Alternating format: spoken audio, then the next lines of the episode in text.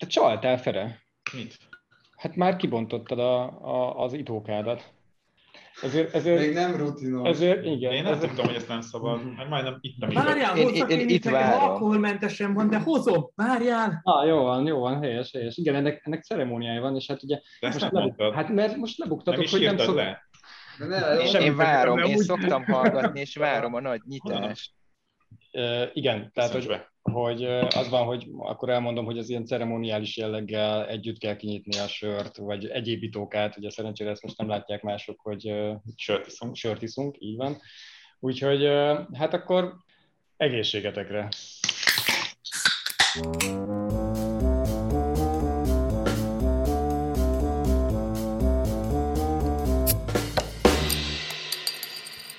Virtuális stúdiónkban köszönhetjük, illetve hát nem is olyan virtuális stúdió, mert pontosan 50%-ban virtuális és 50%-ban on-site. És És- köszönjük a 3 versus 2, vagy 3 versus 2, ez nem 50 százalék, vagy de. Akkor engem nem számít az bele, vagy ez most... nem mi hárman vagyunk. És ők is hárman. Bazeg! közül az Ú, mekkora Na, szóval, hogy, ö, Oké. Én, én nem akartam ezzel vitatkozni, én beleszámoltam, csak kétszer nem akartalak beszámolni. csak azt láttam, hogy ugye ott van három kép, és akkor ott a hárman tudtam, van. hogy az egyik te vagy azok közül. Oké. Több mint 50% a jelenlét.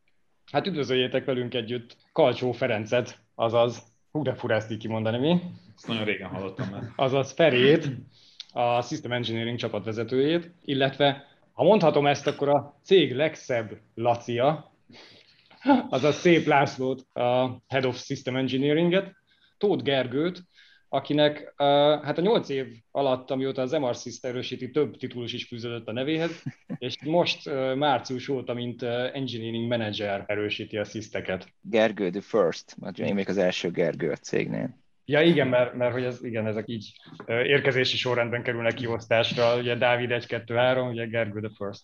És hát üdvözöljük újra körünkben Ivádi Bencét, Sziasztok. örülök, hogy újra itt vagy a Software Engineer, uh, Software Engineer a Tooling csapatban.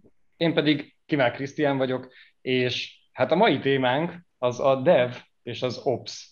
Már sokszor beszéltünk arról több részben is, hogy ugye nálunk a DevOps kultúrát gyakoroljuk, de hogy meg kell említenünk azt is, hogy, hogy van egy Ops csapatunk is, akik hát a háttérben nekünk azért elég sokat segítenek és teszik lehetővé azt is, hogy ezt a DevOps kultúrát tudjuk gyakorolni. Sőt, lehet, hogy most már igazából lassan közelítünk a kettőhöz, mert azért a tooling is inkább már mint egy GAP csapat funkcionál, és ők tulajdonképpen, mivel a Herokorul átköltöztünk a GCP fölé, emiatt nekik is ezen a határterületen mozognak a felelősségeik. Annyira, annyira egy hullámhosszon pendülünk, mert hogy pont ezt akartam mondani, hogy olyan jó, hogy Bence most itt van újra velünk, ugye a Tooling csapatból, mert hogy igazából ti is így a hát, System Engineering része vagy. Igen, tehát azt mondtad, hogy, hogy software developer vagyok ugye a tooling csapatban, de azért még kicsit ilyen DevOps engineerként hivatkozunk magunkra, még ha én nem is vagyok engineer. De hogy igen, tehát hogy ez azért tényleg, ez, ez amit mások neveznek DevOpsnak, Ugye ez már egy korábbi adásban ugye felmerült, hogy, hogy az, hogy mi mit nevezünk DevOpsnak, az nem feltétlenül az. Uh, szóval mi tényleg uh, fejlesztünk is, meg op, uh, opszolunk is így tényleg nagyobb infrastruktúrákat, tehát hogy például több GCP clustert, vagy GK clustert, úgyhogy Kicsit most a, a, a szisztekre szeretnék evezni, Na, hogy mitől más, mint egy fejlesztői csapat. Ez Szerint mi az a- tiszteltük, mi az a szisztek? A szisztek egyébként az nagyon régóta, tehát mi ezt megörököltük ezt az elnevezést. Ugye azt tudni illik, hogy a szisztek, az a ö, dologból származik, ez onnan jön, hogy a német, illetve az osztrák irodában, tehát a Bécsi irodában rendszermérnököket hívták így, és mi ezt onnan, onnan örököltük, mert mindenki a rendszermérnököket, azokat így a szisztekkel azonosították, és mindenhol ez volt a hívójelük, a, a Jira-ban, a, a, az e-mail címük, a, mi, mi, mindenhol, még az irodában is ez volt kiírva mindenhol. Úgyhogy ez innen jött a szisztek, és így mindenki, aki ilyen system engineeringben dolgozik, most nyilván a, a, az összes nem fejlesztő és rendszerekkel foglalkozó ember, aki ebben az areában van, ő, ő rájuk rá, rátapadt ez a szisztek nevű dolog, és hát néhányan ki is kérték maguknak, például a, a network, illetve a hardware engineering, De az is változó egyébként, mikor kérik maguknak, mert amikor negatív hangnemben beemlegetik a sziszteket, akkor kikérik magukat, hogy ők nem szisztekesek, de, de az ellenkezőjénél ott, ott azért be, becsatlakoznak. Ők Így van. Meg logisztikailag van még egy ilyen, vagy nem is tudom, ilyen organizációs strukturálisan van még egy ilyen gondolat mögötte, hogy mikor megérkeztem, akkor tulajdonképpen a szisztek volt. Viszont ahogy így haladtunk előre az időbe, látszott, hogy, hogy, hogy tök jó, hogyha csatlakozik hozzánk még a, a CAT csapat, aminek te is részese voltál, Krisz, látszott, hogy nagyon sok probléma, amit meg kell oldani, az így igazából egy ilyen szisztek kooperáció lesz. Tehát nagyon nagy volt az erős, nagyon nagy volt a ráhatás a két csapatnak, vagy a két résznek egymásra, és akkor utána történt az, hogy így még jött a predikt, más csapatok is jöttek, és meg akartam óvni a többi csapatot attól, hogy a, a szisztekkel kapcsolatos dolgokkal keressék meg. És így létrejött a System Engineering, ami tulajdonképpen a szisztekből, illetve fejlesztő csapatoknak az összességéből áll.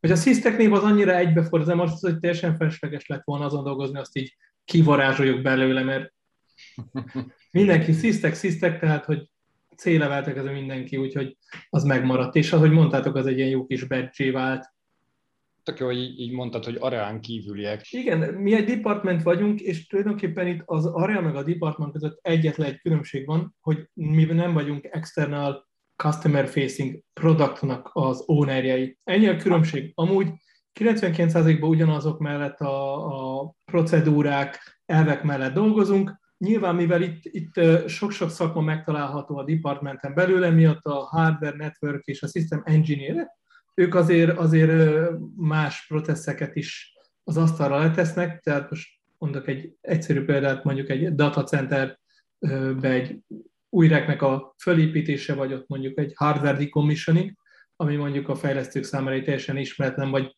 bele se gondoltak fogalom, de ettől függetlenül igyekszünk amennyire lehet az XP elveit vinni magunkkal. Tök jó, hogy említetted itt a ilyen datacenteres feladatot, hogy azt akartam igen kérdezni, hogy milyen feladatok tartoznak így bele a, a szisztekbe, ami nem egy ilyen szokványos fejlesztői feladat szokványos fejlesztői feladat. Mert én emlékszem, bocsánat, hogy, kevés van. Igen, hogy bocsánat, hogy belevágok, mert ugye én rotáltam annak idején nálatok, és mm-hmm. emlékszem, hogy azért volt fejlesztés. Hát, tehát, van, hogy azért... van, persze, tehát mi is fejlesztünk, hogy tehát kvázi az van, hogy az infrastruktúrát mi egy kóddal írjuk be, amit úgy hívunk, hogy Puppet, jelenleg, illetve hát van most már uh, Ansible is, amit a hálózatos uh, eszközöknek a menedzselésére használunk, de hogy ebben azért kell programozni, és uh, ráadásul egy ilyen elég sajátos nyelven. Ugye a Puppetnek van egy ilyen saját language illetve hát vannak a, a script nyelvek, amiket szintén nevezhetünk scriptelésnek, de azért valahol az is egy programozási szemléletmódot igényel, és azért nem kevés olyan uh, scripting van, ami a, én, akár az adatbázisoknak a backupját menedzseli, vagy valamilyen dolgot automatizál, akár a provisioningnél is, és ezeket is ugye ugyanúgy programozni kell, tehát hogy igaz, üzemeltetünk, és rendszerek, rendszer szemléletünk az kicsit másabb talán, mint egy, mint egy fejlesztőnek, de ugyanúgy fejlesztünk mi is ez is érdekes, de hogy pont nem a fejlesztő felé szerettem volna Értem, elemezni, hanem, hanem a hardware. Igen, sajnos a eleinte nem akarok ilyen nagyon nagy történelmi sztorizálni. De menjünk bele, abszolút. Ez, ez fel van írva, mint, mint topik, úgyhogy Igen. érintsük teljesen. Mehetünk Na mindegy, an, annak az időben. Annó, ezer nem tudom mikor. 1875. Igen. Amikor, a, amikor az itteni szisztek elkezdődött, ez azt hiszem, hogy ilyen 7 éve volt, amikor végleg átkerült a, a production hozzánk, ha már nem vagy benne biztos már, mert eléggé összefolynak az évek, és akkor még nem volt külön hardware csapat, nem volt külön network csapat, meg nem volt külön üzemeltető csapat, hanem volt egy szisztek, úgymond, és ők kezelték a hardware-t, meg a networköt, meg, meg mindent is, és és akkor még az volt, hogy kimentünk a gépterembe, kellettek szerverek, akkor azokat szépen berekkeltük, megrendeltük, pénzügy jóvá hagyta, és akkor szépen örültünk neki, mert megjött a karácsonyi ajándék, amikor Lehet, lehetett bontogatni. Igen, és akkor lehetett bontogatni, meg lehetett összelegózni, meg rakni, tehát ugye azért vannak olyan szerverek, amiket, amikbe bele kell rakni mondjuk egy SSD-t, vagy egy NVMe-t, mert az adatbázisok azok, azok olyan állatfajok, amikben elég gyors NVMe kell, és azokat nem úgy rendeljük, hogy benne van a gépben, hanem azokat külön Nem mindegy. És hogy meglegyen a történelmi párhuzam, ezzel egy időben a fejlesztési oldalon pedig egy csapat volt, akit úgy hívtak, hogy DevOps. Szóval, hogy, hogy nem, nem volt még ez a DevOps kultúra, hanem akkor volt egy csapat a DevOps a fejlesztői oldalon. Igen. Igen, ha bár azért hozzáteszem, hogy a DevOps szerintem elég hamar kinőtte magát, tehát hogy amikor még mindig a vasakkal legóztunk, így egy csapatként, akkor már régen léteztek igen, igen, igen. csapatok de, de így van, ahogy, ahogy a Gergő is mondta, tehát akkor még, akkor még kezdetekkor, akkor még az volt, hogy volt egy, és akkor még Újpesten volt, ott nagyon kevesen, és a fejlesztés az, hát nem tudom milyen arányban volt Budapesten és Bécsben, de azért még Bécsben is fejlesztettek bőven. Mekkora volt akkoriban a fejlesztői központi Budapesten? Hány fős? Hát amikor én idejöttem, akkor azt hiszem 16 fő volt. Volt 16 és én is ilyen 30 fő, 30 fő körül érkeztem, szóval ilyen 40-50 fő lehetett szerintem ott az új, Újpesten. Hát így azért ne arra, hogy könnyű volt a első számú Gergő nevet megszerezni. Igen, igen. Habár azon rögtünk, hogy akkor még volt a, volt a, a, a DevOps-nál, volt, ott volt, ott, ott volt mellettük a tesztelő csapat, és a tesztelésnél ott hát majdnem mindenki Gábor volt. Ők Gáborok. Úgyhogy nagyon vicces volt, hogy még, még akit felvesztünk tesztelnek, akkor a Gábornak kell lenni. Most nem muszáj tartani ezt, igen. igen. És akkor bőtették a, az irodát, egyébként Újpesten átütötték a falat, és akkor végig. Nagyon vicces volt. Egyébként én, én nem uh, production rendszermérnökként jöttem ide, hanem én egy ilyen pihenő státuszban, vagy ilyen állásba pottyantam ide bele, mert ugyanén ezzel foglalkoztam elég, elég sokáig előtte, de hogy így amikor itt megkerestek az Amarsys-nál, akkor kvázi ilyen office IT-isként kerestek meg. Tehát ezt nagyon kevesen wow, tudják. ezt tényleg nem tudtam. Nagyon kevesen tudják, hogy én tulajdonképpen ide ilyen office IT-isként jöttem, és ez tök jó volt, mert én, én nagyon szerettem azt csinálni, hogy, hogy minden, valakinek kellett a fejlesztőknek valamilyen számítógép, akkor azt nem mondták, hogy milyen. Akkor még két számítógépot emlékszem. Az egyik az a personal computer, az a személyes, mindenki ott tud Skype-olni, meg, meg IRC-zni, meg nem tudom, mit csináltak vele, meg, meg, meg, meg böngészni. És volt a fejlesztői gép, ez egy két külön gép volt, ezek ilyen dobozos kécék voltak, tehát meg búkok, meg ilyesmi. Megbukja két embernek volt talán, vagy három embernek volt a cégnél, a, a Merkel a Krisznek, meg a Bertnek talán. Aztán. Igen, és, és mindenkinek ilyen PC-i voltak, és akkor az volt a feladatom, hogy menjek el, ezt vegyek még ilyen gépeket, meg, meg rakjuk össze, meg segítsek a fejlesztőknek összetolni, meg az irodának az infrastruktúrája az működjön. Rárakni az Ubuntu-t. Hát azt hagyján, igen. De, igen, de amikor jöttem, akkor az ezért volt ilyen Lenny volt a router, és minden is ki volt rajta nyitva a szambától a, a nyomtató szerveren keresztül, minden, és akkor így megláttam, hogy fognak fel.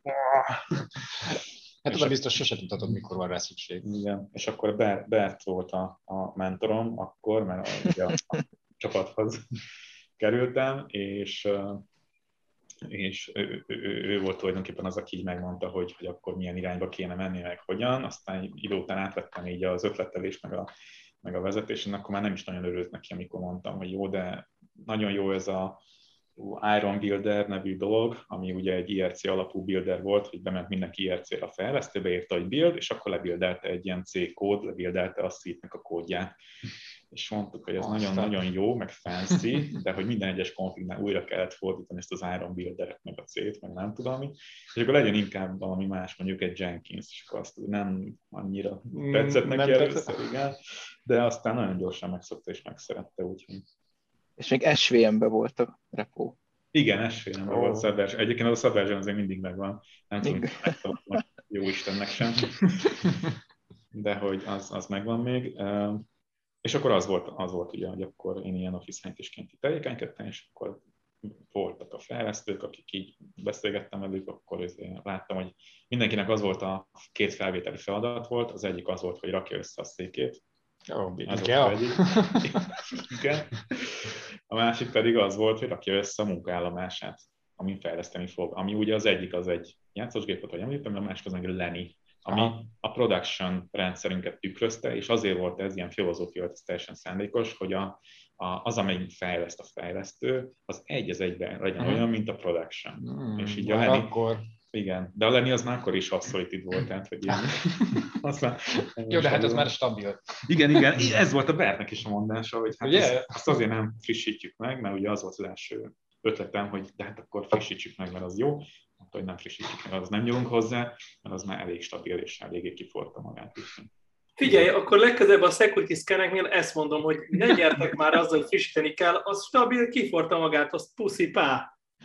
Igen, azt hiszem, Laci megtalálta az agilles sarkát ennek az elméletnek. Hát csak az a, az a baj, hogy engem, engem könnyű volt meggyőzni, de az auditorokat szerintem kevésbé. Honnan tudod, hogy mennyire könnyen tudom? Még nem próbáltam meg egyet sem meggyőzni erről. Úgyhogy aztán ez volt, és akkor az volt, hogy fejlesztőkkel dolgoztam, meg, meg, meg segítettem nekik, meg minden, akkor a buildet is segít, nem a buildet is, azt is segítettem utána, meg a, meg a munkaállomást, meg a környezetet is segítettem nekik automatizálni, mert az egy országos szokás volt szerintem, a dokumentáció alapján minden egyes kommandot kiadni, és akkor, jött a Vagrantos éra, ahol a Vagrantba raktuk össze a suite és, és az, az nagyon szerették, mert azt már lehetett bármilyen gépen futtatni, és így nem kellett két külön gépet vásárolni, és akkor így, így, így eljöttünk egészen odáig, ahol most vagyunk, de most már nyilván kicsit más számokkal játszunk. Mikor volt először, amikor így, így Data Centerbe ki kellett menni? Tehát a kezdetektől meg volt az, hogy így Bécsben van valami, vagy honnan, honnan indult? Hát az úgy volt, hogy így jogi scientistként, ahogy egyre jobban belemerültem a rendszerbe, amin dolgoztak a fejlesztők, és így egyre jobban kezdtem megérteni, akkor egyre több mindent raktunk össze itt budapesti oldalon is, elkezdtük kialakítani a fejlesztői rendszereket, vagy a tesztelési tesztelő környezetet, aminek a maradványai egyébként még most is megvannak, és azokat is próbálunk meg megszabadulni, és nem volt jogosultságunk a productionos rendszerekhez, de cserébe mindig kértünk valamit, vagy kértem valamit, hogy ezt és ezt kéne, meg azt és azt kéne, és, és hát különböző akadályokba ütköztünk, aztán volt egy megbeszélés a bécsiekkel, hogy akkor kvázi én, mint ilyen helyi helytartó, azért tudok ilyen kéréseket tolni felül Girában, és akkor és akkor azt valamilyen jogosultságot kaptam is talán. Aztán odáig jutottunk el, hogy a régi rendszereket még a bécsiek üzemeltették, de az újakat, azt például azt már mi raktuk össze. Emlékszem, a Smart Insight volt az első ilyen csapat, akinek külön éles rendszert raktunk oh. össze, úgyhogy az, az, az, szerintem az egyik legrégebbi itteni származású már összerakott rendszer, éles rendszer odakint, és akkor még emlékszem, hogy például ahhoz, hogy értelmesen tudjam a, a gépeket frissíteni, meg csomagokat telepíteni, itt Budapesten mi itt sokkal jobban tudtam mozogni, hogy kialakítani egy olyan környezetet, ahonnan az ottani gépeket menedzseltük. Ezért itt raktam össze ilyen RPM tükröt, hogy, hogy lehessen csomagokat telepíteni a gépre, meg sajátokat bildelni, és az volt a mókázás, hogy, hogy kvázi itt futott a papert, és akkor belses háta neveztünk az ottani gépre, és akkor az ottani agent az az itteni budapesti papethez csatlakozott, mert az ottani ez nem lehetett, mert nem volt hozzáférés. Úgyhogy nagyon-nagyon beninjáztuk magunkat, és akkor azt a második ember az Isten volt, és akkor ő volt az, aki elkezdte ezt menedzselni, ezt a vonalat, hogy akkor a két rendszergazdat csapat, én, meg a, meg a kinti nem tudom hány fős csapat, az úgy, hogy próbálja vagy közelíteni egymáshoz, és akkor ott, ott jött az, hogy akkor kezdtünk együttműködni, és akkor már egyre több mindenhez, vagy volt jogosultságunk, és belépést nyerhettünk a data centerbe is, ami egy óriási nagy szó volt akkoriban.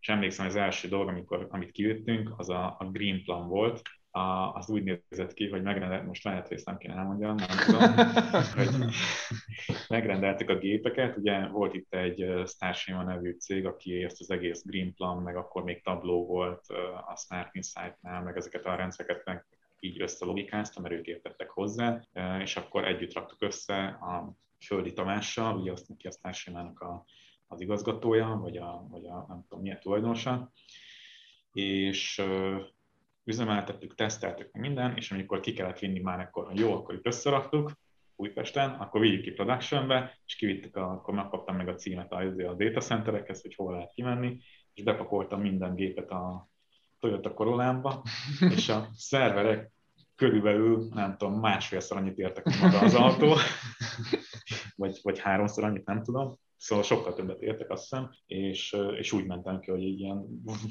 csak nehogy értelme valami baj legyen, és akkor kimentem, kivittük és összeraktuk, és akkor onnantól kezdve működött a, a GP1 nevű klaszter. Most mondottunk rá. Igen, Isten nyugosztalja.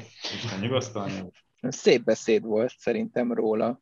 Megkarosztam az első élményemet, amikor a, a Bécsi Data Centerben voltunk veletek, még akkor a kedve dolgoztam, és a mhm. tűzfalat cseréltünk azt hiszem le. És azt terveztük Bertékkel, hogy ó, hát oda megyünk oda megyünk hétre, végzünk nyolc, már kinéztük a, a kis helyet, hogy hova megyünk majd ott a Center közelébe meginni egy-két sört, és akkor ezért reggelig ihaj, csuhaj. Hát ehhez képest ugye úgy nézett ki a dolog, hogy bementünk, és ott voltunk valami hajnali háromig. Én nem vittem magammal se inni, se enni, ugye azt hiszem talán még rövid újúba mentem be, mert hogy mindjárt végzünk. Iszonyatosan szénné fagytunk, és uh, emlékszem, volt egy uh, rexekrény, ahol valahogy olyan gépek voltak, hogy túl voltak terhelve, vagy nem tudom, de folyamatosan sípoltak, világítottak pirosan, és ontották magukból a meleget, és oda jártunk melegedni.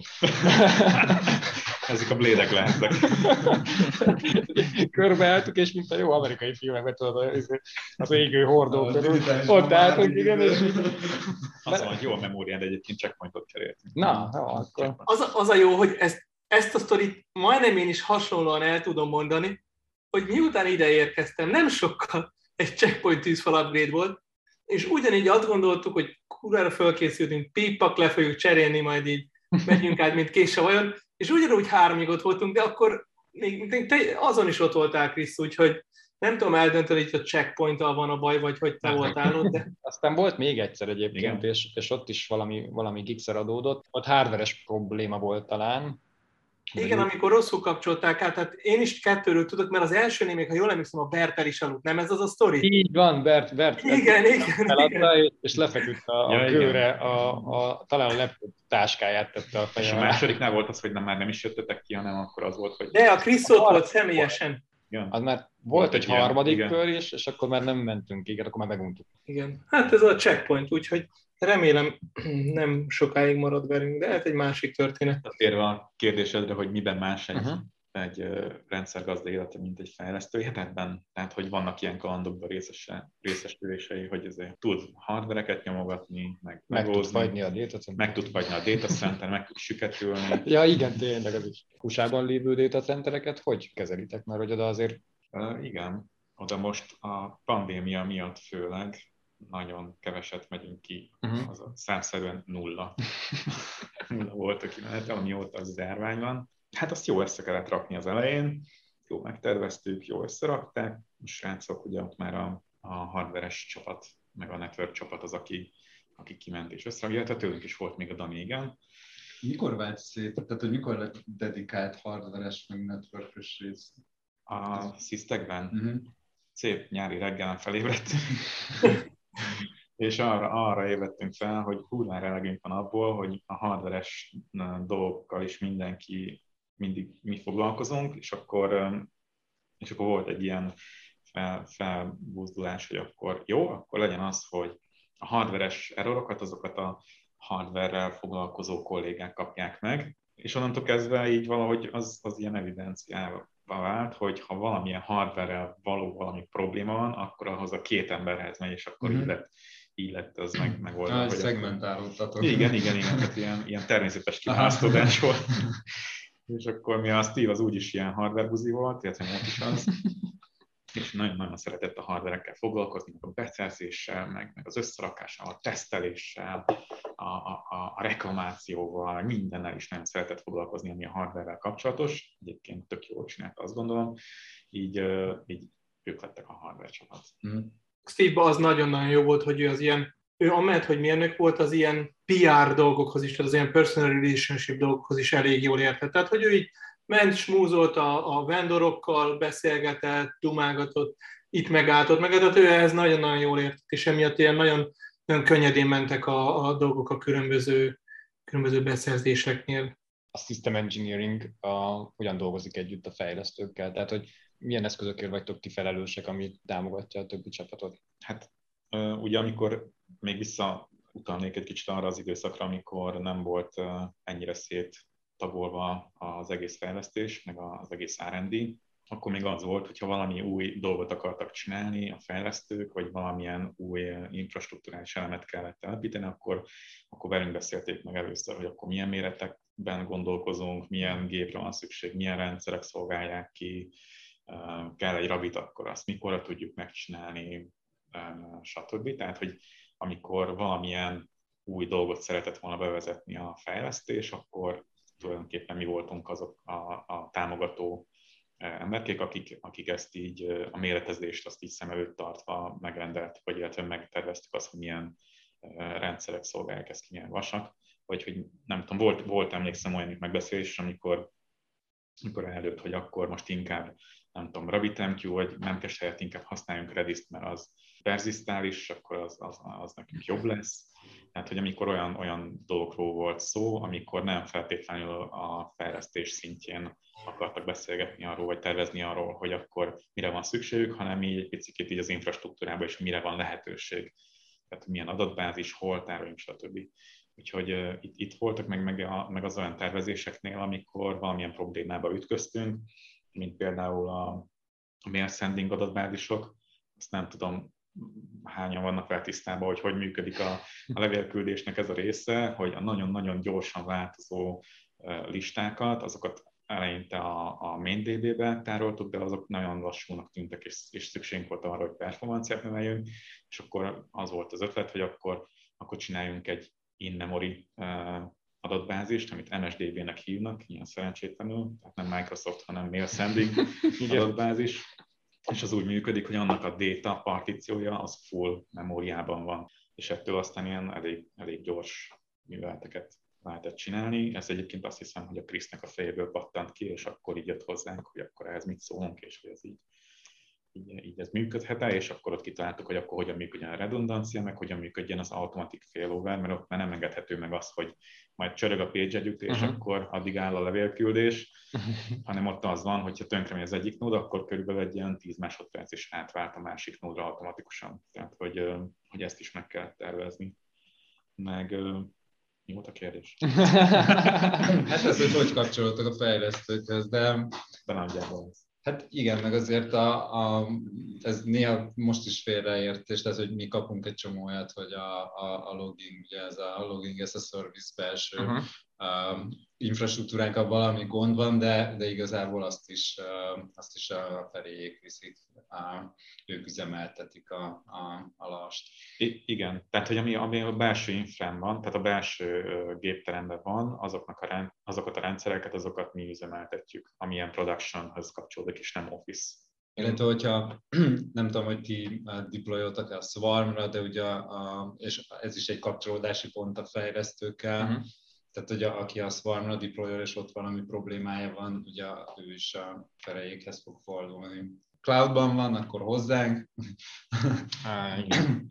Én arra emlékszem, hogy még akkor nem annyira ismertetek titeket, akkor még a kedve kerültem, és akkor elkezdtünk ügyelni, és uh, azt hiszem valami import ette a helyet, mint az állat, uh-huh. és akkor mondta a Gyuri, hogy hát hogy szóljak a sziszteknek, hogy adjanak még helyet.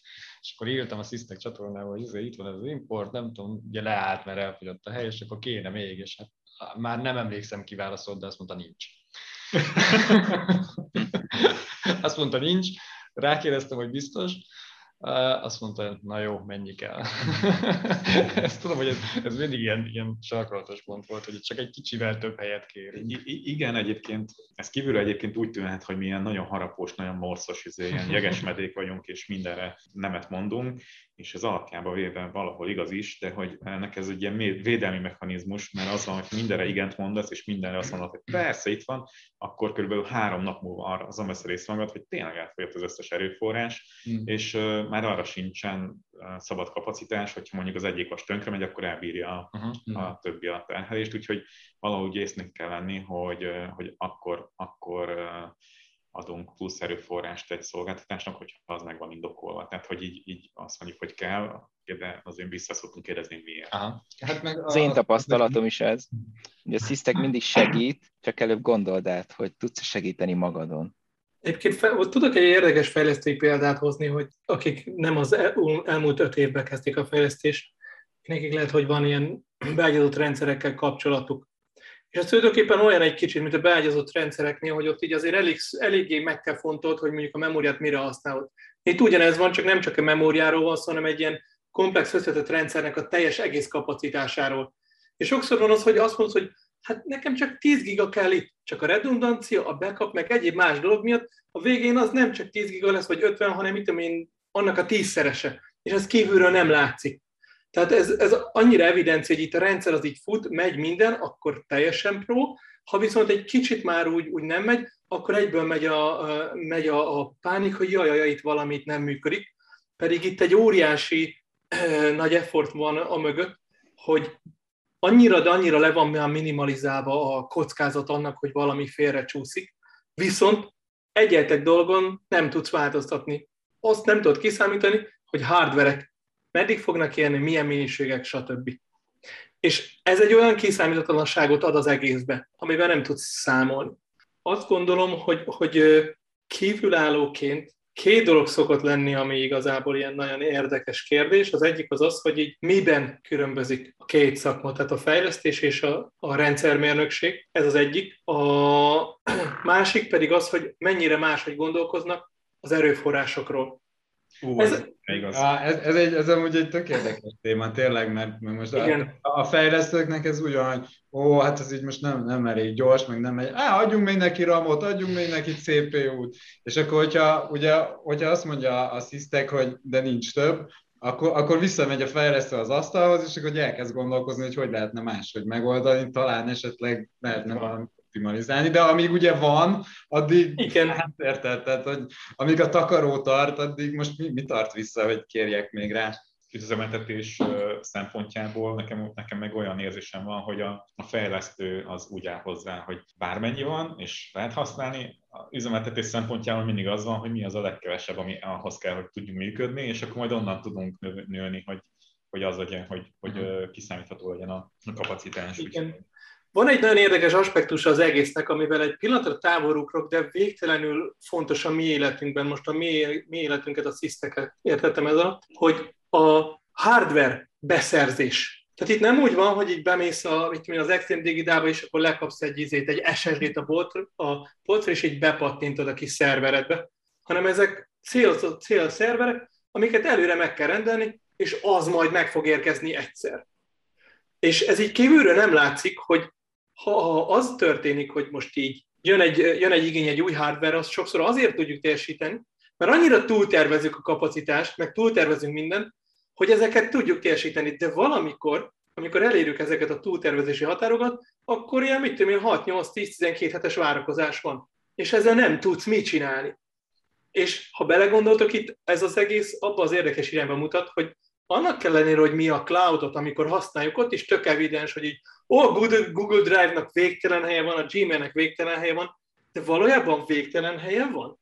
Tehát, hogyha most mit tudom én, az MRC cuccokat elkezdjük kivéni, mit tudom én, a, a Frankfurt West 01 most mondtam valamit, elég lesz ott a hely valójában? Föl vannak ők készülve arra? Tehát, ha nálunk eljön ez a probléma, akkor a cloudba is, amit végtelennek érzünk, ugyanúgy elérhet ez a probléma. Csak fejlesztőként nagyon kevés alkalommal találkozik az ember ekkora léptékekkel. És emiatt nem is gondol bele. Meg a számítógépen is, ha megnézitek, annyira sok már a memória, hogy így nagyon-nagyon ritka az, hogy olyan algoritmust kell úgy optimalizálni, hogy a memória a határ, nem a sebesség például. Igen, hogy az érdekes, hogy ezt be, be, bevontad ide ezt a cloudos részt, mert szerintem így a, a, a cloudnál még, még kevésbé érzi a fejlesztő, mert, Abszolút, mert, mert ott aztán tényleg semmi, egy, csúsz, csúszkát. egy csúszkát kell, vagy szóval Igen. tényleg még a szisztekhez sem kell oda menni, és nem fog morogni a csúszka, vagy a nem mag, tudom. Magadnak Érted? Hasznos Amúgy néha hasznos lenne, és ez például tök érdekes, hogy, hogy ugye a, a, a, a GAPON, tehát ugye a, a, a GKE clusteren, Kubernetes clusteren a, az RTI a legnagyobb felhasználó, tehát hogy messze nekik van a legtöbb podjuk. És, és most a múltkor így valamiért így elkezdtük nézegetni, és találtunk egy olyan optimalizációt, hogy, hogy alapból egy ilyen 100 koddal, peakbe meg egy ilyen 200 koddal kevesebb is elég nekik. De hogy így persze, ők Hát ők annyira nem is nézték, meg nem is tudták, hogy ezt így kéne, meg így nem tudom, de hát hogy azért ez, ez majd azt hiszem, hogy ilyen egy CPU-s, vagy 1,25 CPU-s, meg 512 meg a ramos podok voltak, tehát hogyha ez beszorzott 100-200-zal, uh-huh. akkor azért az nem, nem olyan kevés. Tehát, hogy tényleg a, a, azt aztán végképp nem érzik a fejlesztők, ami a, ami a cloudban van. Szeretném megvédeni így a fejlesztőket, hogy uh, szerintem ez valahol onnan jön, hogy uh, ugye az a mondás, hogy, hogy, az, hogy a hardware olcsó. Hát Tehát, igen, a hardware igen, olcsó, igen, igen, igen. a fejlesztői órabér meg drága. Persze. És Ez- hát ez előre, meg- előre ugye nem, nem optimalizálsz, mert hogy lehet nem is lesz, lesz rá szükséged, van, így és utána azt a csúszkát még mindig olcsóbb felhúzni, mint hogy nekiülni és kioptimalizálni valamit. Igen, viszont Igen. másrésztről meg az van, hogy ha bármelyik tartod a csúszkát, akkor ugye egyre több adatod lesz, egyre több adattal dolgozol, Uh-huh. És ott a performancia is megsínelheti, Aha, mert, mert aha, azért nem mindegy, hogy neked most, hogy mit tudom, néhány gigabájttal kell dolgozni, vagy pedig néhány terabájttal. Uh-huh. Ez abszolút. Lásd a szútnak a main adatbázisát, Igen, igen. ami most már ott tartunk, hogy a kétszer 6 terás NVMe az talán elég ahhoz, hogy a snapshotokat is Uh-huh. meg tudjuk őrizni. Igen, igen meg, a, meg, meg egyáltalán egy a felskálázódásnál is olyan, olyan nem várt overheadek jöhetnek be. Emlékszem, hogy, hogy, hogy a, ugye a lassra is volt ilyen, hogy, hogy egyszerűen a rebiteknek már, tehát egy bizonyos szinten nem lehet tovább növelni a clustert, mert a networking, meg a, Most a, a, gossip, a gossip overhead egyszerűen már így elviszi a performance, tehát hogy ja. Most itt tartunk egyébként. Tehát most az van, hogy nagyon sok lassos indexnél olyan a forgalom, éppen tegnap csináltam egy screenshotot, mert nem titok, hogy most is a lassal küzdöttünk egy jó ideje, és volt egy olyan, ami egy darab RabbitMQ, ugye van belőle azért talán 8 vagy 10, ami a lass kiszolgálja, de egy darab RabbitMQ cluster ö, 200 ezer log per másodpercet volt sajnos kénytelen betolni a, a, a lasba, és en- ennek már olyan overheadje van, ami, hogyha majd valami clusterbe kell működjön, hogy egyszerűen nem bír ennyit kiszolgálni a maga a RabbitMQ, úgyhogy most le fogjuk váltani majd valószínűleg a RabbitMQ-kat valami másra. Tehát ilyen nem várt dolgok Igen. jöhetnek ki, amikor, amikor egyszerűen, tehát hogy a networking, meg ilyen teljesen olyan dolgok, hogy így nem is gondolnál rá, és egyszer csak így beütközöl egy ilyen falba, hogy, hogy azon a skálán már, már tök más a, a cost. Mi indokolja azt, hogy, hogy mondjuk például, mint a last, így bent saját infával kell megoldani, nem pedig mondjuk használunk egy cloud megoldást. Mert Az, amit mondtál, hogy, hogy a, tudod, ez, a, ez, a, ez az irány, tehát a hardware olcsó, az egy tök jó irány egyébként, sok szempontból. A nehézség az az, hogy nem tudod metrikákkal, meg semmivel alátámasztani, hogy hol, hol billen ez át. És amikor fejlesztő vagy, és elkezdesz használni, akkor ez a nehéz, hogy így húzod a csúszkát, de hol lesz az a csúszka, vagy a csúszkán melyik az az állapot, amikor már ez elkezd átbillenni, amit Fere is mondott, hogy kétszer 6 terás NVMe. Lehet, hogy mit tudom én, még 8 teráig jók de már 12 teránál az lehet, hogy úgy, úgy azért karcos, és ezt nagyon nehéz megmondani. Na és ez úgy jön ide, hogy a lass az tipikusan az, ahol így írgalmatlan mennyiségű kapacitásról van szó. Forgalom szempontjából, adattárolás szempontjából, intenzitás, tehát hogy minden, minden metrika szempontjából. És ezekre a cloud az annyira drága még, tehát hogyha a lassnak még a ferék operation head costját is hozzáteszünk, még úgyis, úgyis könnyen lett, hogy olcsóbban jövünk ki. Tehát ez egy nagyon-nagyon-nagyon nehéz kérdés mindig. Egyébként ez, ez az egyik ok. A, a másik ok, voltunk kint cloudban, voltunk kint cloud szolgáltatónál a loginval, Uh-huh. És, ez- és mindegyikkel probléma volt, azért, mert úgy logolnak az alkalmazások, hogy a fieldeknek a típusa az pont mindegy, hogy milyen, ahogy esik, úgy jön be, és akkor ebből mindig ilyen, ilyen hibák jönnek vissza, tehát hogy a külső cloudos szolgáltatók azok nem olyan dinamikusak, mint mi, hogy akkor látjuk, hogy szar a field, akkor szólunk a fejlesztőnek, hogy javítsd meg, vagy megváltoztatjuk mi a field típusát. Akkor átmentünk egy másikhoz, ott kiütöttük a kótát, és ugyanezek a problémák is megmaradtak, és időközben elkészült ugye a lass, és uh, voltak egyébként is olyan logok, amiket nem mertünk a cloudba tolni, mert PII tartalmaz, és akkor az van, hogy ha, ha PII tartalmaz, és véletlenül be, becsúszik egy ilyen, akkor, akkor az legyen in-house, és akkor az kvázi ilyen secure-nak tekinthető. Hmm. Ezért ennek a, ezeknek egy csomó részét már így, így többé-kevésbé meg, megoldották, tehát hogy most már van kom- ugyanilyen elk ami, amit így meg tudsz venni, és minden izé, az elképzelhető összes security szabványnak, meg SOC 2-nek, meg HIPAA, meg, meg bárminek megfelel, tehát hogy igazából PII-t is betolhatsz oda, mert ők aláírják a papírt, hogyha valami gáz van, akkor ők. De az, az még csak egy Elasticsearch, nem? Hát nem, ez komplet elk. Akkor lehet, hogy el, előbb-utóbb elérünk oda, hogy, hogy a következő suite environment ez már cloudba lesz. Előbb-utóbb biztos el fogunk érni oda egyébként, mert hogy most az az irány, hogy minden cloudba megy ki. Uh, itt vannak, vannak azért szerintem olyan dolgok, amiket lehet, hogy szempontként kéne tekinteni, tehát uh-huh. hogy mit, mit, milyen sorrendbe kell kitolni, és hogy, hogy mit kell tele tesztelni, mert itt nem csak arról van szó, hogy, hogy akkor most mindent része, rész nélkül tolunk ki a kalapba, amihez hozzányúlunk, hanem itt azért vannak ilyen kapcsolódó szolgáltatások, és akkor ott lehet, hogy figyelembe kéne venni azt, hogy mivel kapcsolódik, mi, mi hogyan, mivel dolgozik, és, és inkább azokat a komponenseket is áttervezni úgy, hogy működjön a kalapba. És hangsúlyozom, hogy tök jó, ki, ki kéne vinni szerintem is minden kalba, mert ezért annak a, a, az overheadje, hogy a, amit a Laci is említett, hogy a fizikai gépnek a rendelése, meg ennek a, az egésznek az overheadje, meg az ideje, az nem szemérhető azzal, hogy a cloudba azt mondom, hogy akkor kell még egy uh-huh. gép.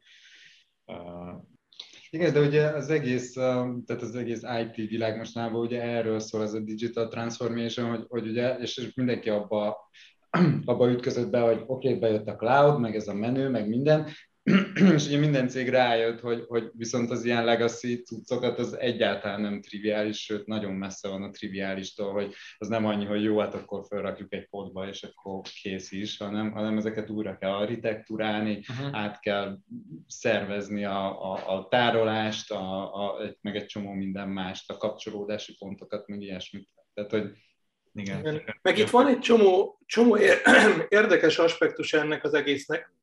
A jogi oldalai uh-huh. az adattárolásnak.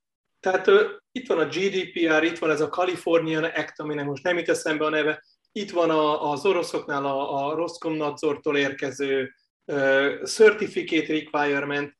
Uh, vannak olyan ügyfelek, akik azt mondják, hogy ők csak, ők kanadaiak, nekik semmilyen adat nem menjen sehova, csak Kanadán belül, vagy mit tudom, USA-ba átmegy, de máshova nem.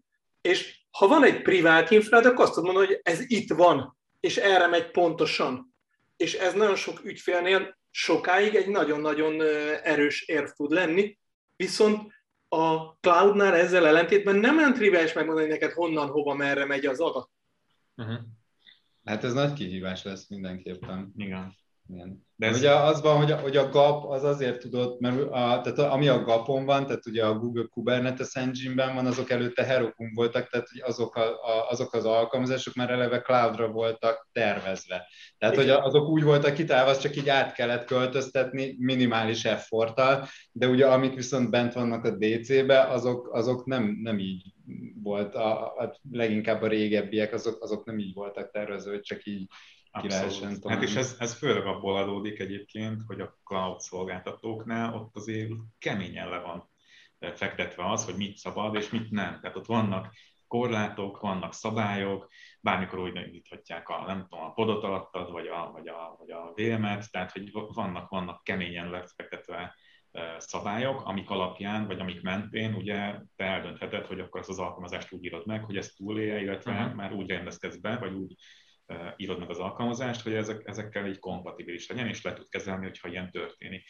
Míg oda idebent, ez full dinamikus, és kvázi az van, amit a fejlesztés akar, mert mi mindent meg tudunk oldani ezzel kapcsolatban. Tehát, hogyha mit tudom én, kitalálja valaki, hogy neki kell, nem tudom, egy, nem tudom micsoda, akkor, akkor mi egyből alátoljuk azt az infrastruktúrát, átállítjuk a vélant, hogy lássa, nem tudom, milyen hálózatot. Tehát, hogy kvázi ezek így, ezek így meg, meg, meg lehetett csinálni, meg hogyha kell nagyobb kapacitás. Ja, ez csak egy 128 magas gépen fut, akkor előbb-utóbb lesz. Igen, igen, és itt visszaugranék ahhoz a gondolathoz, hogy mi az az üzemeltetés és a fejleszt, az üzemeltetés és a fejlesztő közötti nagy különbség máshogy gondolkodnak a kapacitásról. És ha belegondoltok, most az elmúlt 10 percre, 10 percben nagyjából ilyen kapacitás körül beszélgettünk. És ez szerintem valahol egy tök jó lehetőség arra, hogy a fejlesztők egy kicsit jobban elkezdjék ezt a mindset change-et. Mert tulajdonképpen ez, ez, ez kinyit egy ilyen kaput, hogy figyeltek, tízszer ekkorára kell, megcsináljuk. És ezt az üzemeltetés nem fogja tudni megoldani egyedül. Igen, igen, de ugye ez, tehát, hogy ez azért nagyon nehéz, mert a, már a, tehát, hogy a cloudosnál olyan triviálisnak tűnik ez a, ez a skálázódás, mert ugye ott horizontálisan a skálázunk, tehát nem az van, hogy akkor át kell tenni egy új gépre, amin több RAM van, meg több mag van, hanem egyszerűen több instance indítunk. Csak ugye ott még azt nem látjuk feltétlenül, hogy, hogy mi lesz a bottleneck. Tehát, hogy oké, okay, hogy most elfutunk 20 instance és akkor, de hogyha felhúzom 120-ra, és ugyanaz Igen. a DB-vel kommunikál, meg, meg ugyanazt a Q-t használja, hol, hol fog elfogyni? Tehát, hogy ezt így nagyon, az nagyon át kell gondolni az egészet, hogy, hogy ezt meglásd előre, hogy mi, mi lesz a bottleneck. Főleg, hogy tulajdonképpen egy ilyen hibrid environment lesz egy jó darabig, ezt látjuk. Uh-huh.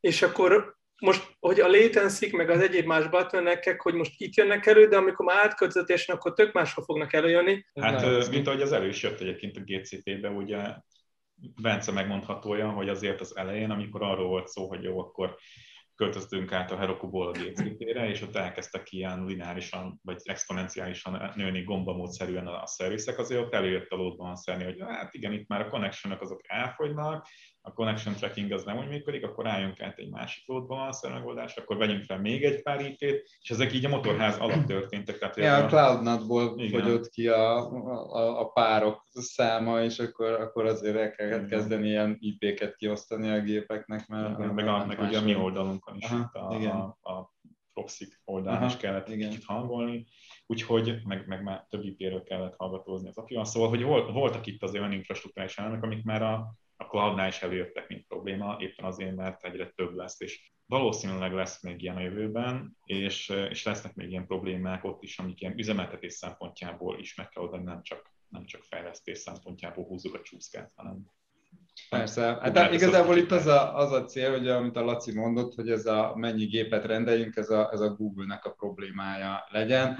És ha jól hallottam, már érdeklődtek is, hogy így, ho, hova, hova akarunk tovább fejlődni, mert hogy így Európában így azért így a, a felhasználásban egy a nagyok közé tartozunk, Aha. így Közép-Európában. Top 5 benne vagyunk, azt Igen. ilyesmi. Igen, a Google-nek a top 5 Most akkor kezdjék el már rendelni a nem tudom miket. Hát, hogy e- ezt a, ezt a részt végül is átadhatjuk nekik, hogy a hardware beszerzést azt intézzék ők, de hát ettől szerintem a feléjéknek éppenséggel marad munkája. Hadd mondjak egy hintet itt, mert a, itt az SAP behoz például olyan izgalmas dolgokat, hogy a Google-lel mondjuk így direktbe beszélünk.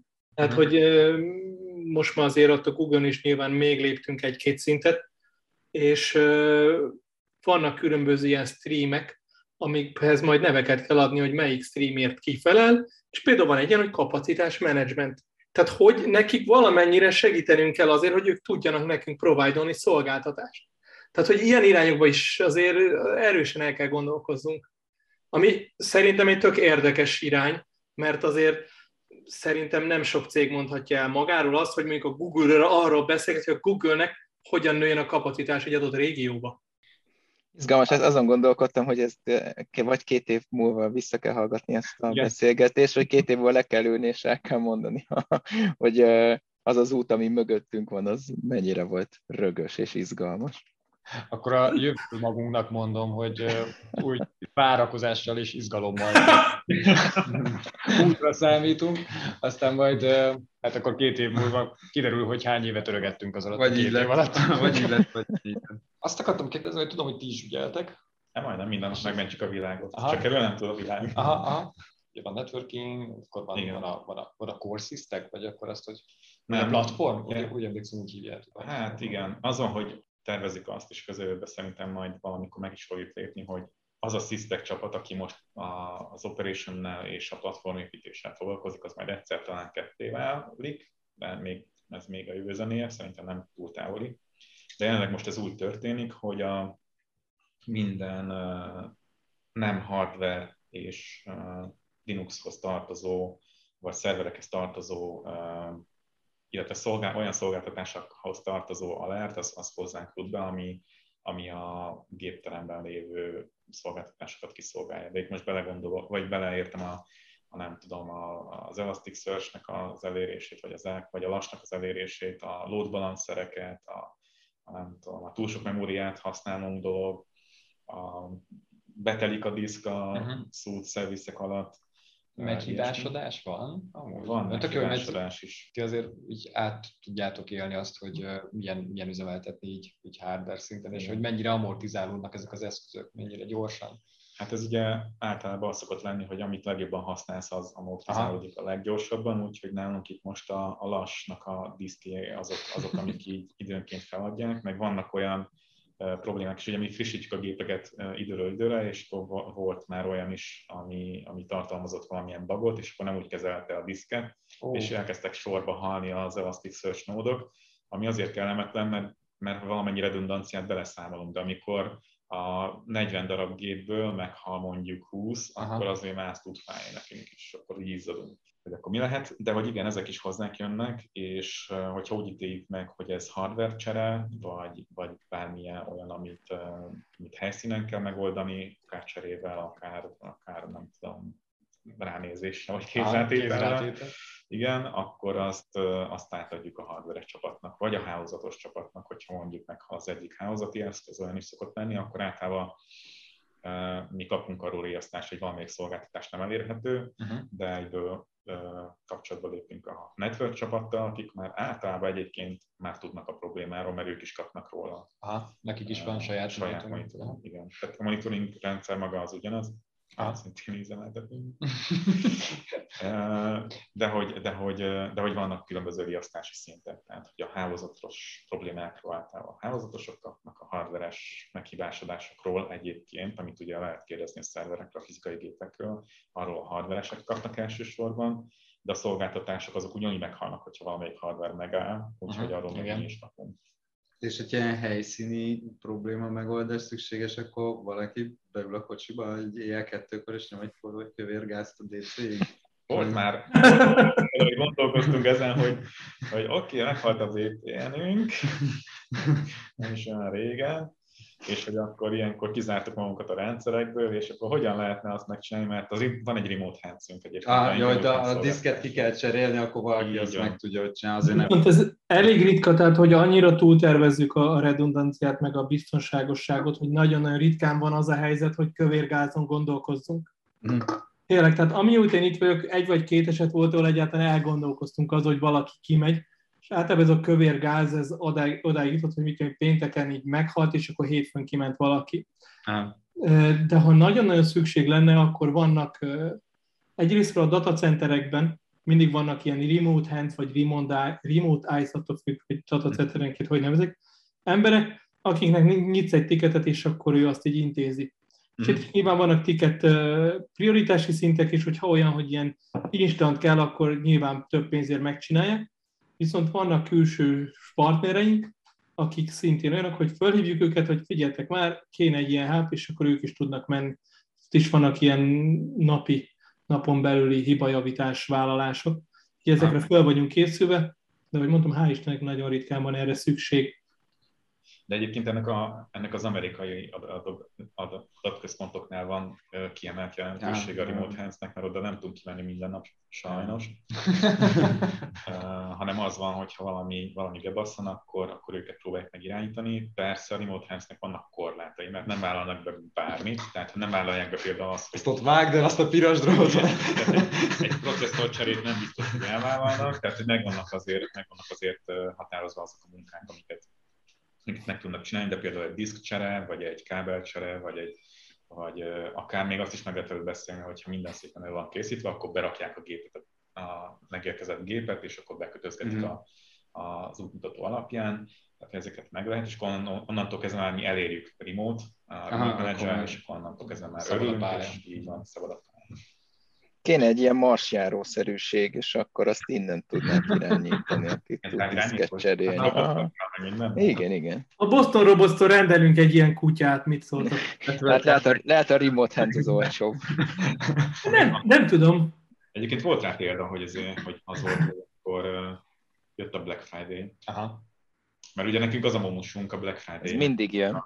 Na, szóval, hogy volt, volt egy ilyen emlékszem rá, amikor meg kellett oldani azt, hogy az a, bocsánat, az a, az a rohadt DD, ez, ez, ez túlélje a Black Friday-t, és nagyon-nagyon kezdett kevés lenni, és akkor az volt a megoldás, hogy már nem volt, nem volt egy ötletünk, hogy akkor rendeljünk gyorsabb processzort, mert az jobban bírja. Uh-huh és megrendeltük, nem tudom, azt hiszem csütörtökön volt a Black Friday, megrendeltük valamikor előző héten pénteken jutottunk arra a töltésre, hogy legyen meg, akkor minden ismerettséget landba vetettünk, és akkor kettő darab processzort tudtunk összeszedni keddig, és kedden este én beültem az autóba magammal, magammal vittem, aztán valamelyik fejlesztőt, és akkor a, a gyönyörű szép processzort, azt hát bele, bele a, a szerverbe, úgyhogy, úgyhogy akkor egy éjszaka alatt kimentünk, és akkor szerdán még láttuk, hogy jól működik, és a csütörtökön már ott volt a Black Friday, és tulajdonképpen túléltük, nem sikeres volt a, igen. No. Van egy hasonló, ami Amcsihoz kapcsolódik, és szintén majdnem ilyen autóba ülő sztori, hogy amikor a pandémia kezdődött még másfél évvel ezelőtt, de akkor még nem tudtuk, hogy pandémia lesz, hanem akkor csak az történt, hogy a kínai gyártósorokat elkezdte érinteni Aha. a dolog. És hát akkor mi egy datacenter kiépítés kellős közepén voltunk, azaz Steve és Soma kiutaztak Washingtonba, illetve Philadelphiába, hogy ott építik a presence és hát rendeltünk minden kábelt, és pár darab network kábel nem megfelelő végcsiszolással érkezett. Hát, és ezek olyanok, hogy így nem bemész, ahogy mondtam, a, a levenni az Extreme Digital polcára, hanem rendelésre jön. Na, minden követ megmozgattunk, hogy így időre meg legyen. Tehát egyáltalán lássunk őt, ahol lehetett venni, de mindenhol 4 hét, 6 hét, meg ilyeneket mondtuk, hát mondtuk, azzal nem sokat tudunk kezdeni. És a végén az lett, hogy ö, volt pár, ö, volt Csiregnek valamilyen cimbórája itt így Magyarországon, akitől szereztünk ilyen kábeleket, amik már nekik nem kellettek, és azt UPS-szer 24 órás shipmenttel föladtuk, és akkor az megérkezett. De persze a megérkezése volt triviális, mert, mert a DC-ben nem úgy érkezett meg ez az ilyen delivery slip, nem úgy vette át az emberke, és akkor ott így ment a gyököl is. A lényeg, hogy megérkezett, és akkor Steve-nek az egyik datacenterből át kellett menni a másikba, meg vissza, ami egy ilyen 7 órás kocsi út volt, de a lényeg, hogy így minden megérkezést is meg tudták csinálni, úgyhogy azért ott is volt ilyen instant remote hands autókázós, mindenezős, és persze Steve belefutott egy amerikai rögbi meccsbe, és ott, ahol el kellett menni, ott ilyen írkamatlan nagy dugó volt, mert mindenki bele együtt a rögbi meccs irányába ment, csak ő nem állt meg nézni a meccset. Úgyhogy... Amikor mondtad, hogy belefutott, azt hittem, hogy egy, egy trafipaxba futott be. Én is. Ja, hát figyelj, azt kifizettük volna szerintem. Egyébként ehhez a sztori az még csak kiegészítésként ott, ott ugye ez ilyen karácsony, vagy ilyen, mi, mi ez, ilyen télapó Mikulás környékén ah. volt, úgyhogy a csomagba belecsempésztünk egy ilyen Mikulás sapkát is, amit oh. kaptunk a cégnél. Ja, emlékszem, készültek hmm, képek, igen. ahogy bontogatták volt. Igen, úgyhogy, úgyhogy azt is elküldtük nekik egy ilyen Happy Christmas, Merry Christmas felirattal, gondolt, hogy ott fognak karácsonyozni, illetve a, a futár, amit a Laci mondott, hogy nem úgy adták le, ott konkrétan le kellett vadászni utána a futárt, hogy gyere vissza, és, izé, és add ide azt a rohadt kávát, egy napja várunk rá. Akkor tehát az, az van, hogy a fejlesztő ül a dekondicionált irodába, a gép előtt majszolja a túrorudit, ja. és közben triviálisnak veszi, hogy a, a minden működik, és közben ti meg szaladgáltok itt az egész bolygón körbe, videót váltok ilyen kábeleket, meg ilyesmi, és ebből mint egy semmit nem vesz észre, csak így nem Igen. tudom, lassabban lass, akkor már veri az asztalt, hogy Igen. késnek a logjaink.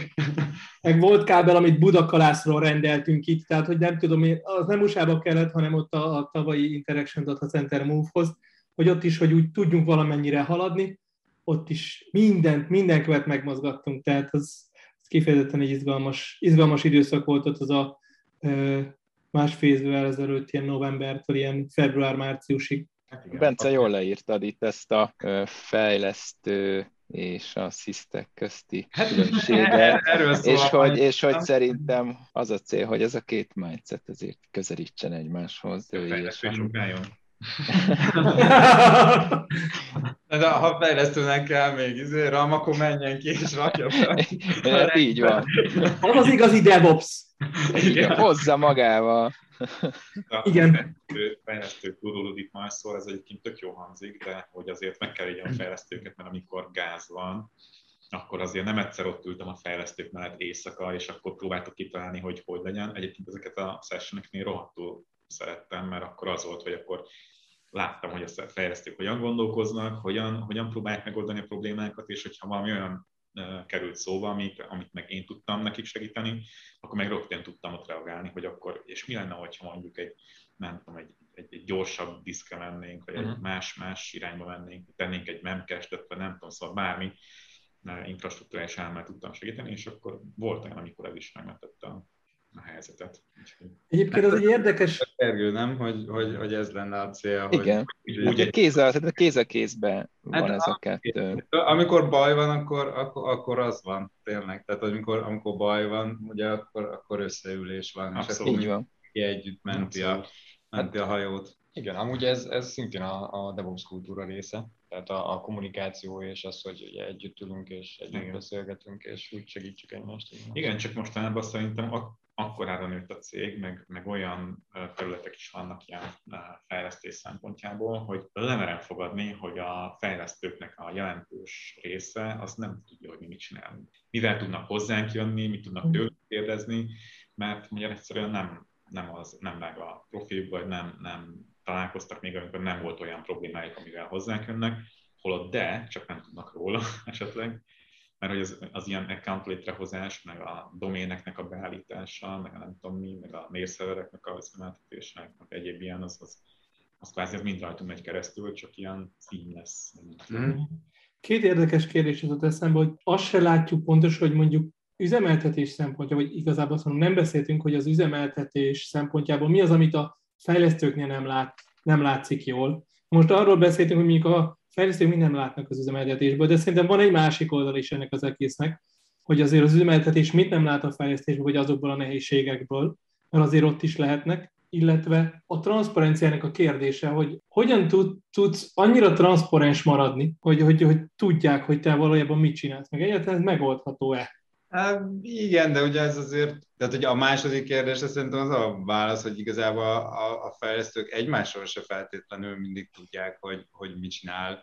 Tehát, hogy most már tényleg annyi csapat van, hogy főleg akik nem olyan régen érkeztek, tehát, hogy nekik ez egy ilyen teljesen rejtély, hogy nem tudom, mit csinál a, a, a Predict vagy a, uh-huh. vagy a Cat csapat.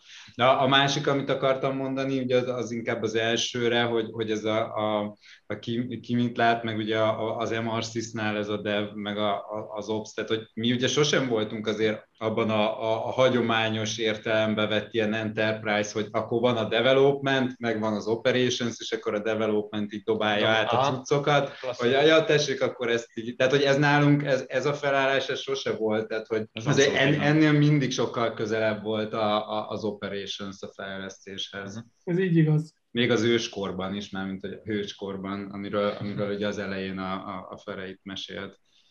Office, Office IT-val együtt. Lassan időnk végéhez érünk, de még így levezetésnek mindenképpen szeretnék megkérdezni egyet, ami szerintem sok fejlesztőt foglalkoztat. Mi az a switchover? switchover az, amikor, és most itt a szútnak a adatbázis switchoverről beszélek, amikor az egyik fizikai adatbázisról átterheljük, átterheljük a, a production forgalmat, vagy az írást a, a, a másik nódra. Ugye azt tudni élik, hogy az, a szút alatt a main adatbázis, tehát a, a core adatbázis, az, az három darab fizikai nódból tevődik össze minimum. Van, ahol több, mert vannak ilyen contact segmentation replikák, ahol csak a kontaktok replikálódnak, sőt, most már vannak olyan contact segmentation replikák, ahova csak az oroszok replikálódnak, mert az orosz, orosz ügyfeleink, és azok meg kint vannak Oroszországban azok ja, a replikák. Hát, igen. Most már van olyan, ahol ilyen, nem most tudom, 7-8 darab replika van, de a lényeg az az, hogy van három olyan adatbázis szerver, amelyik egyenértékűek, és az a switchover, amikor az egyikről átváltunk a másikra.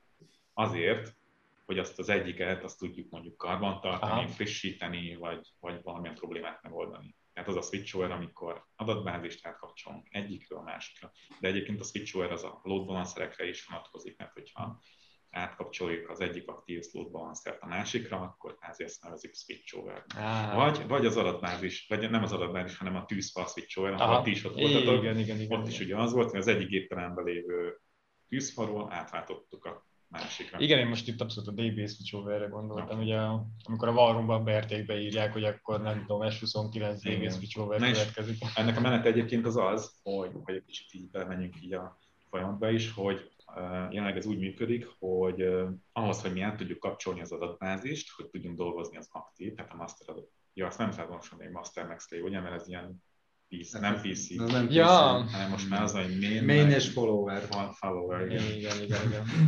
Soha nem fogom ezt mondani. Szóval, van a, van Szerintem ezt a Black Friday-nél már elbuktuk.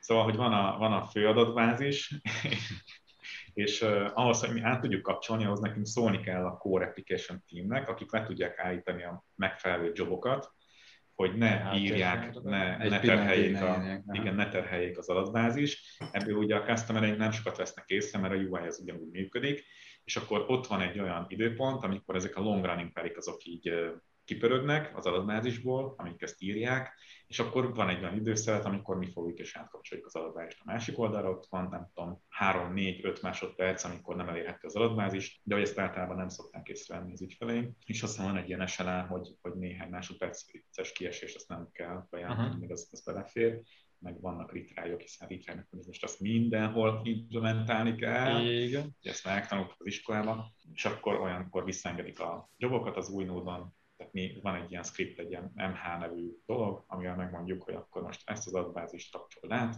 átkapcsolják, és akkor, vagy átkapcsolja a mechanizmus, és akkor kvázi az így onnantól kezdve átviszi a, a bippet, amihez kapcsolódnak az alkalmazások, és onnantól kezdve megy az élet tovább.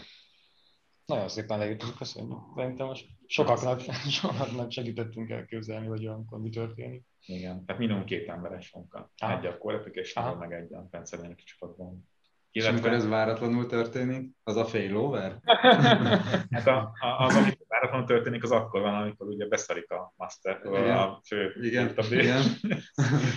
és, és akkor olyankor az van, hogy, hogy nincsen ilyen automatikus failover, mert abban azért annyira nem bízunk egy 6 vagy 12 terás adatbázisnál, hogy ezt Mhm. itt automatikusan kapcsolgatnak jobbra-balra, mert annál több adatról van szó, és Aha. annak a biztonsága is elég, eléggé, hát hogy is mondjam, nem akarjuk, hogy korruptálódjon, mert aztán Igen, tényleg azt nem megjavítani, azt nem lehet. Igen. Úgyhogy olyankor az van, hogy akkor azt mondjuk, hogy úgy kapcsolunk át, hogy nem vegyük meg a értéket, hanem azt mondjuk, hogy akkor ez dead, és akkor hopp, átkapcsoljuk, és akkor átmegy. Aha, ja, ami közben ott elveszett, az Igen. már lesz Azért ugye itt azért azt tudni kell, hogy azt így csinálják ezt automatizmussal, és nem kézzel, mert itt azért van mit tudom, esetenként 8 replika, amit szintén át kell állítani az új masterre, és uh Mhm. kézzel az halál lenne. Mhm. Ezért Tehát azért van scriptre. Van. Köszönöm szépen, hogy ezt ilyen, ilyen részletesen és tényleg tök jól elmagyaráztad. Így a mai beszélgetés margójára még valakinek van-e valami? Szerintem, ha kifogyott a söröm, és nyitok egy újat, azt is nevezhetjük switch over Ó! Akkor én, amit így megtanultam így erről a beszélgetésből, az kb. az, hogy ha a data centerbe mész, akkor vigyél magaddal a kabátot és, Hideg élelmet. és hideg élelmet. Ja, meg fül volt. Aha. Illetve, hogyha húzigálod azt a, azt a csúszkát, akkor, akkor gondolja a fizikai gépekre.